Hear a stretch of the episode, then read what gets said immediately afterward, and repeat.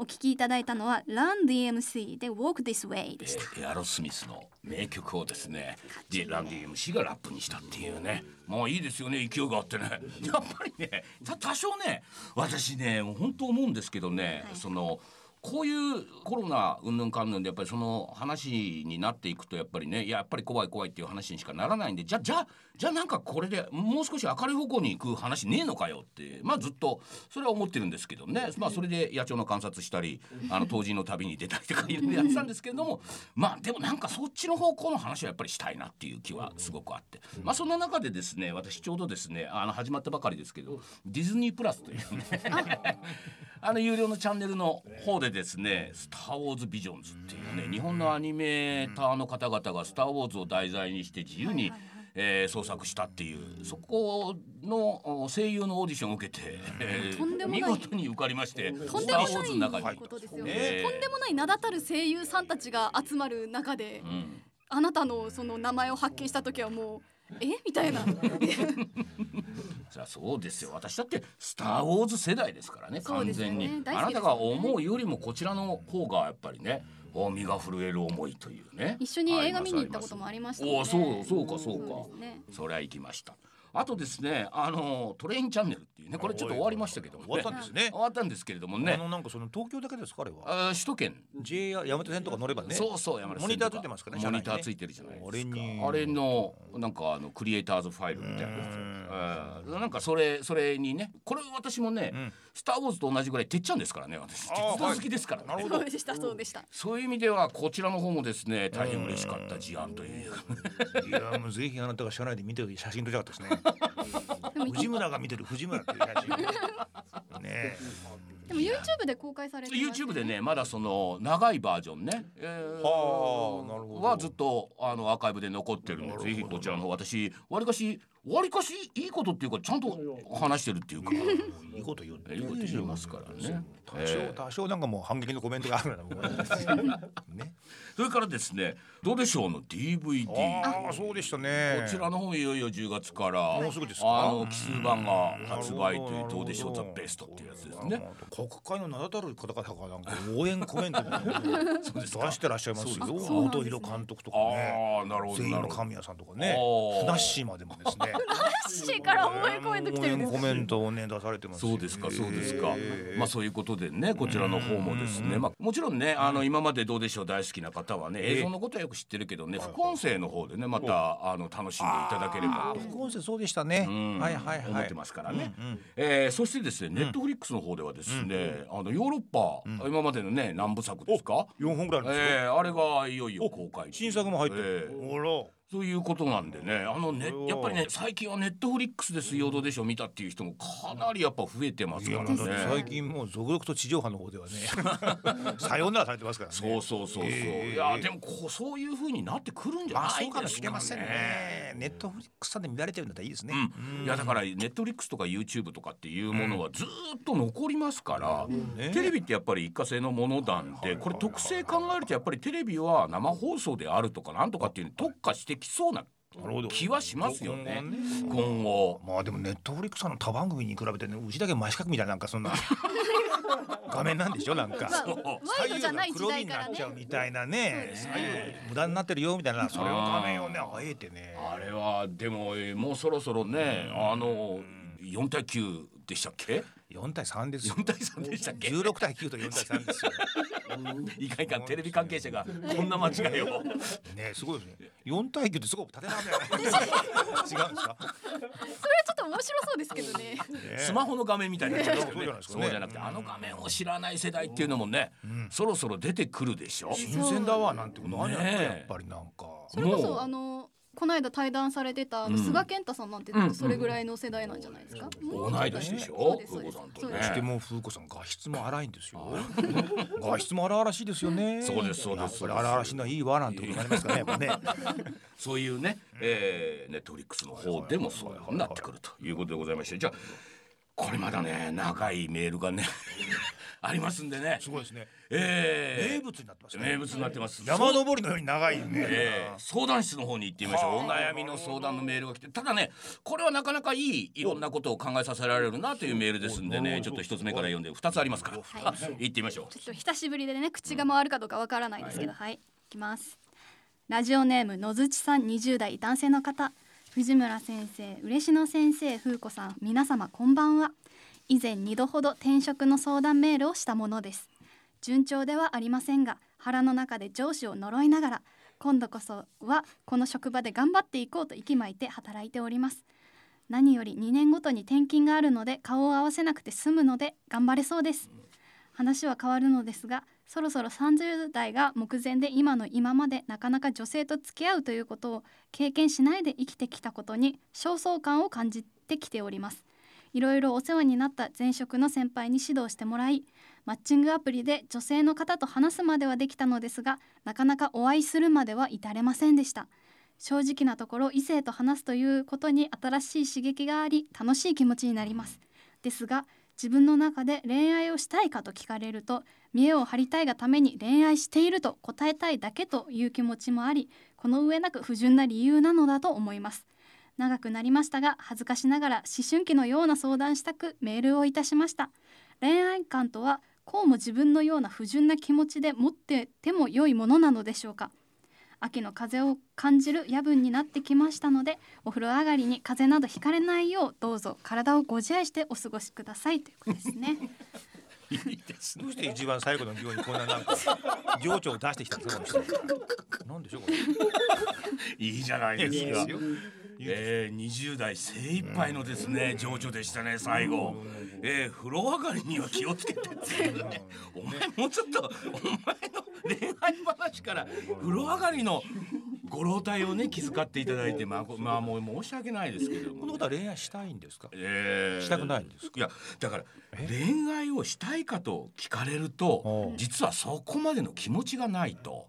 まあ、正直に言ってるじゃないですか。それ聞かれた時にね「いや今とりあえず恋愛してるんですよ」と答えた方がやっぱり世間体として男としていいからという気持ちもあるからとりあえず恋愛をしたいかと聞かれればしたいと答えるんだろうなという自分の自己分析も彼ちゃんとしてるわけですよね。異。性と話すとね。そういう新しい刺激もある。刺激もある。楽しいは楽しい楽しい。んですうん。これはどういうふうに評価するんですかわあそれは分かりませんけどだから恋愛とその異性と話をしていろんな刺激があって楽しいっていうものと若干こう、えー違うと。これなんですか？お付き合いするのは面倒だけどもうん。下半身が盛り上がってるってことなんですか？下半身。違うでしょ 逆でしょ。あそうなんですか？逆でしょ。下半身が盛り上がってなくないてけどあの心がそういうなんか新しい刺激を多分っていうことですよね。求めてるっていうことなんで。刺激。そうですそうです。そっちは非常に楽しいんだけれども恋愛といえばもちろん当然違う方向のねついてくるわけじゃないですか。そっちの欲求がないってことでしょ。だったらうじゃない別に 恋愛しなくたって面倒くさいだから恋愛っていうものっていう定義がですよ。あーまあ古くから恋愛つまりイコールまあ繁殖活動をするというかね。まあ男女が結ばれてそういう行動をしてっていうことがイコール恋愛だというまあそういうものがあるわけじゃない。だからまあ古い政治家の方なんかはね女の人のことをねやっぱ子供を産むマシンだ的なことをねえお前最近誰かと付き合ってんのかっていうのはいつ子供を産むんだにもう基本的に通じ合ってるわけですよ。うん。で彼もそこの概念にちょっと悩んでるとかだから恋愛っていうのはどう定義したらいいのかっていうところに言うと彼もそのいわゆる恋愛っていうものはそういうことだろうと。お付き合いするっていうことは将来的にそういう家庭を持つとかそういうことだろうという中で言うと恋愛っていうかそのそっちはあんまり興味がない。でもあの女性と付き合うということを経験しないで生きたことに焦燥感を感じているっていうことはなんか結婚はもしかしたらしたいでもそれも妙な刷り込みがあるからそうだと思うんだよね。結婚した方がいいとか、まあ。付き合いをした方がいいとかっていう刷り込みで、まあじゃあそれはれそうかもしれない経験した方がいいのかなっていう焦りがあることでしょ？そうそうだと思いますわ。自分に欲求がないんだったらさ、ねえ。ふーちゃんお付き合いしてもね、うん。まあ。会ってあとね何日かわからないよそうだよそうそう。そうね。うん、俺高校の頃そうだったもんやっぱり。おやっぱりさ高校とかになるとさ、うん。はいはい。付き合ってる付き合ってないがあるわけよ。ありますね。ありますね。えお前付き合ってんのみたいなのあるでしょ、で俺だって彼女欲しいなと 思うんですよ。思います思いまです。それが先走ってでなんかこう運よくさなんかこう巡り合ってさ付き合うでしょ、はい何していいか分かんない。そりゃそうだよね。ありますよね。何かしたいっていう欲求がないでさ、見えですもんね。もう付き合ってさちょっとデートもしなきゃいけないと思うでしょ？付き合ってるって言いたいだけみたいなデートだってどこ行って分かんないんだよなんか。そう。いうことになるわけですよ。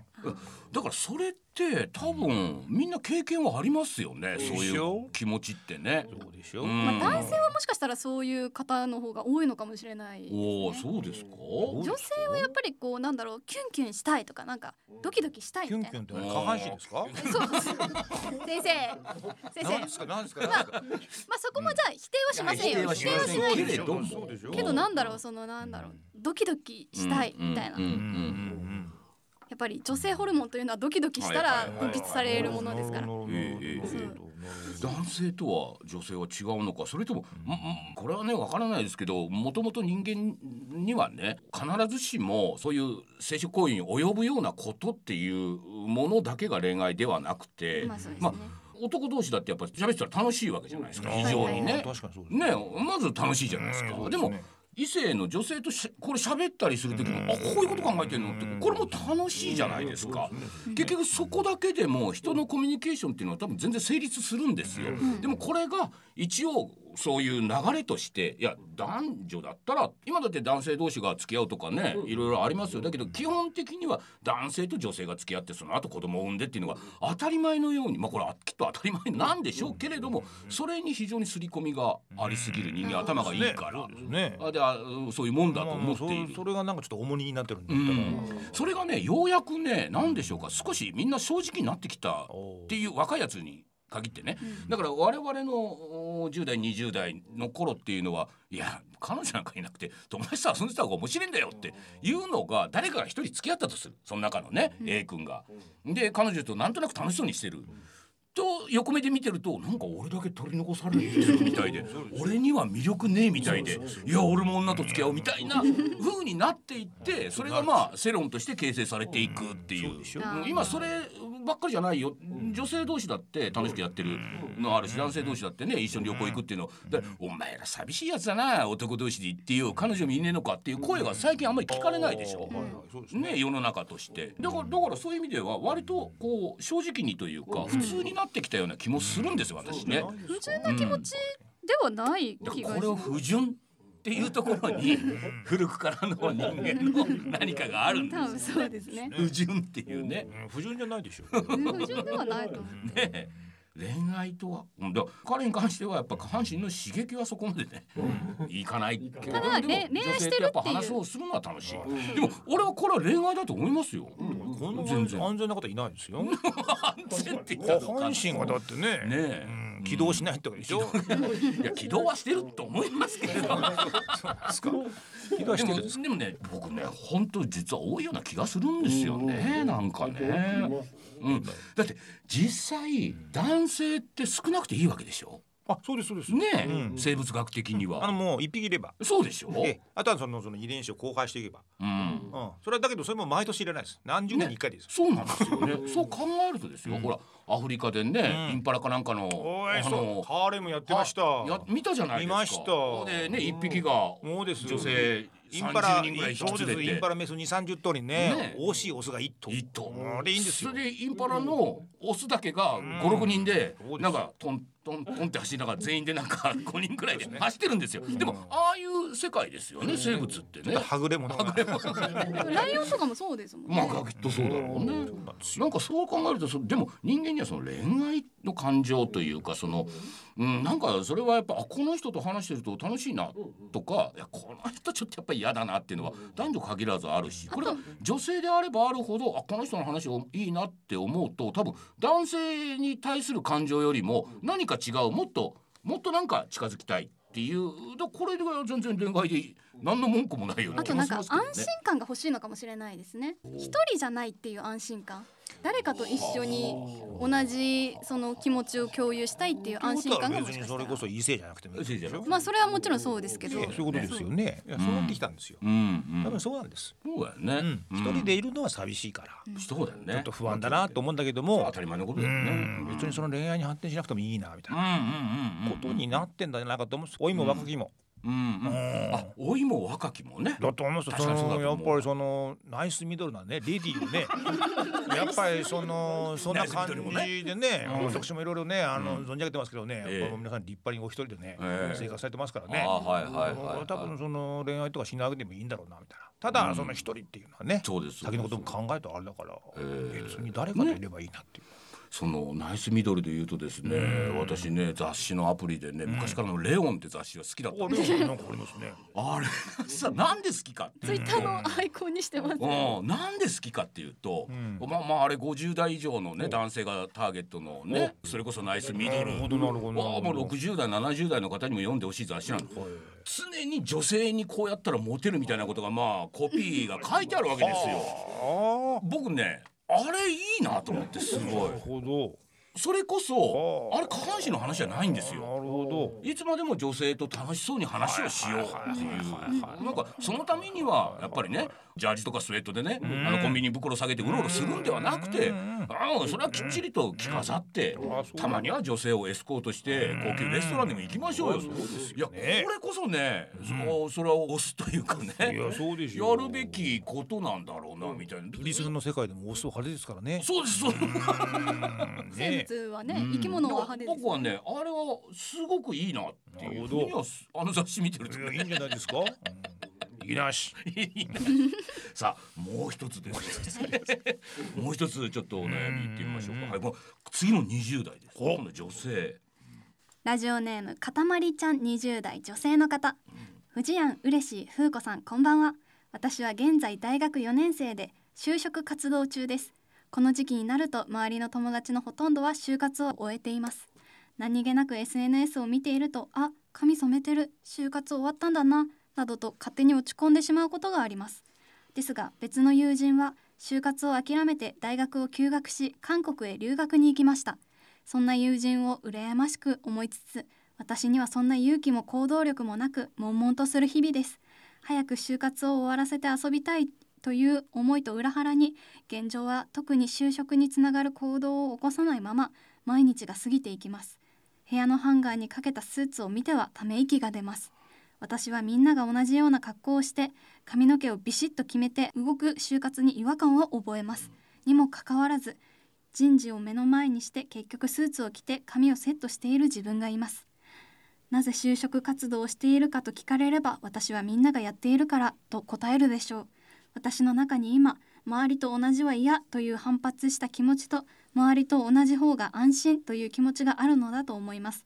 誰か私を拾ってくれそんな気持ちで過ごす日々はっきりしない自分が嫌になります。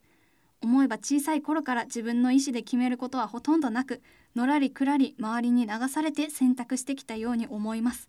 それはそれで後悔したことは特にないのですが一度きりの人生だと思うとどこかで自分の人生の舵を取らなければと思っております。皆さんからのアドバイスをいただけると嬉しいです。長文になりましたがよろしくお願いいたします。こここまで分かってたらもう実は何の問題もないってなんかこれだけしっかりした文章書けるし。もう分かってるんだよね。きっとね。周りと同じなのは嫌って、うん。こうはっきりと自分で自覚できてる、うん。だけどやっぱり周りと違うとみんなから何か言われそうってこれも自覚してる、だから結局まあみんなと同じスーツを着る。まあ、そんな自分が何なんだろうって思ってしまう、もう全然もういいじゃないですか、そこまでいけばっていうね。で誰かを私を拾ってくれっていう。でもこれですよ、人生なんて大体こんなもんでしょうきっと。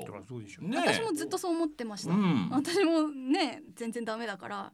全然ダメっていうか我々いや私だってそうですよ。結局、私人生の選択なんかしたことないですもん。全然。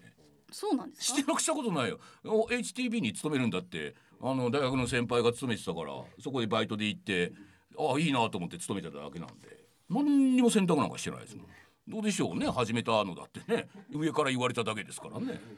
まあなんていうことをね言えば。そうですね、うん、別に人生の選択自分で舵を切るなんて俺は嫌ですね。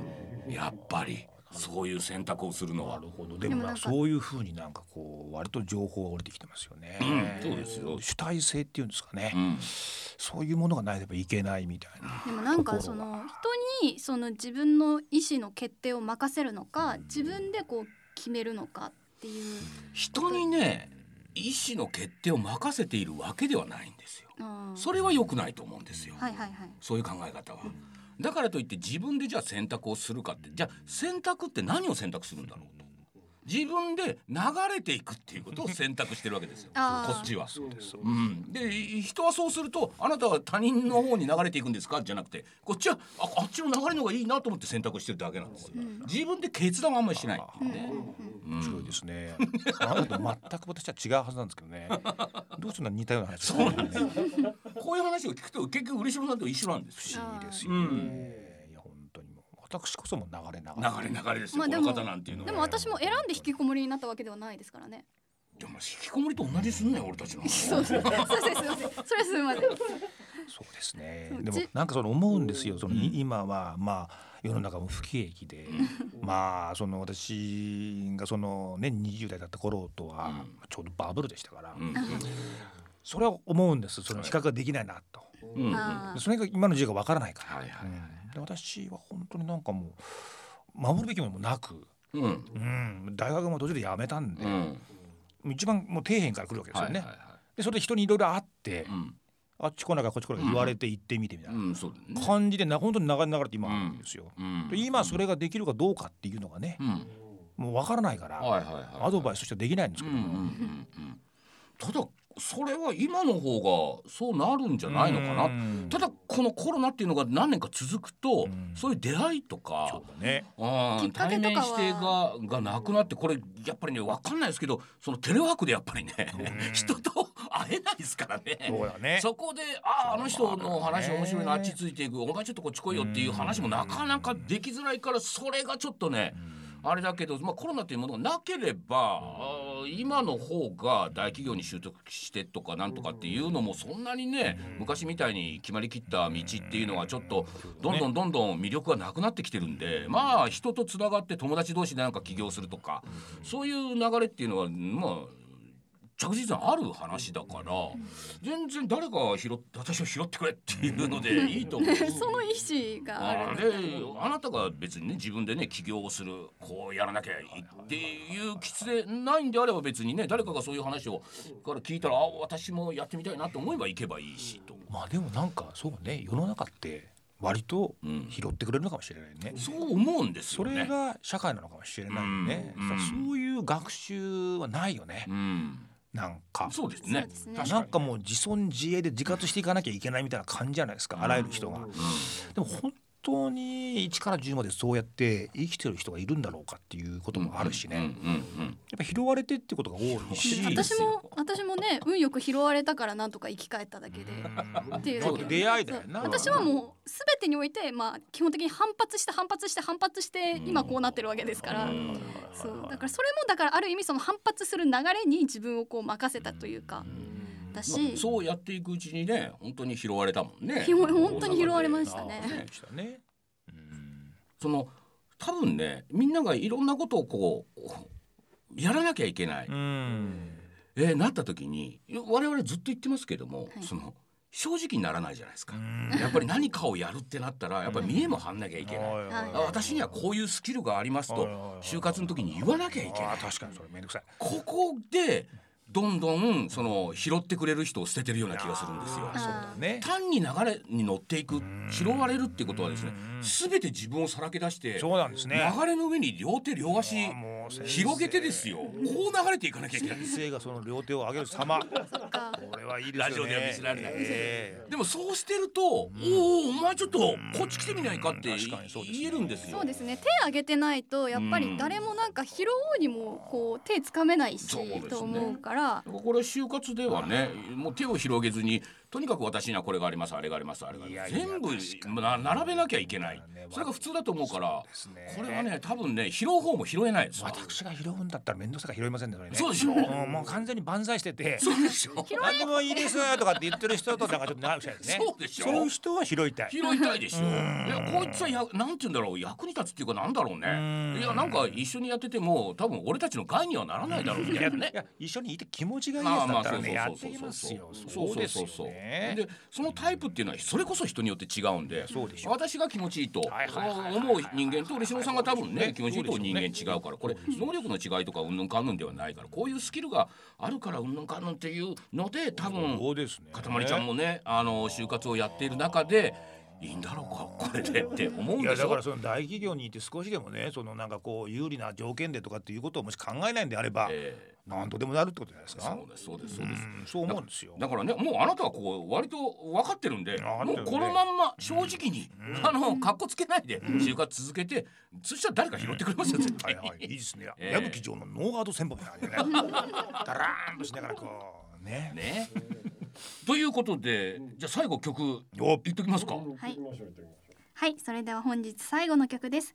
フィリップ・ベイリー and Phil Collins で Easy Lover お聴きいただいたのはフィリップ・ベイリー and Phil Collins で Easy Lover でした。いや今日もですねずいぶん話が盛り上がっちゃいました。盛り上がっちゃいましたね。あの言うこと言っておかないと、言っておかないと。大事なことがあった、あのね我々こうやって手弁当でね、えーラジオやってますけれどもね、えーやっぱりね何らかの資金これ大事だ必要だっていうことですね、ちょっと公開収録公開収録といってもこの時世ですからねここに来ていただくんではなくて、まあ、ネット上でちょっと皆さんにこう参加していただくような企画をちょっと考えつつ、まあそれに対して若干のねクラウドファンディングじゃないですけど、参加料じゃないですけどもそんな感じで少し、えーいただくような企画を考えている。継続していくために継続していくためにはね。大事なところですからね。えーそれとは別にまたあのクラウドファンディングっていうのをまたちょっと考えてきたこれ来月あたりにですねまあいろいろプロデューサー安倍さんがねいろいろと折衝をして、えー詳しいこと決まりましたら、えーお知らせします。もう皆さんねえーうつ病の方特にですねいつやるんだと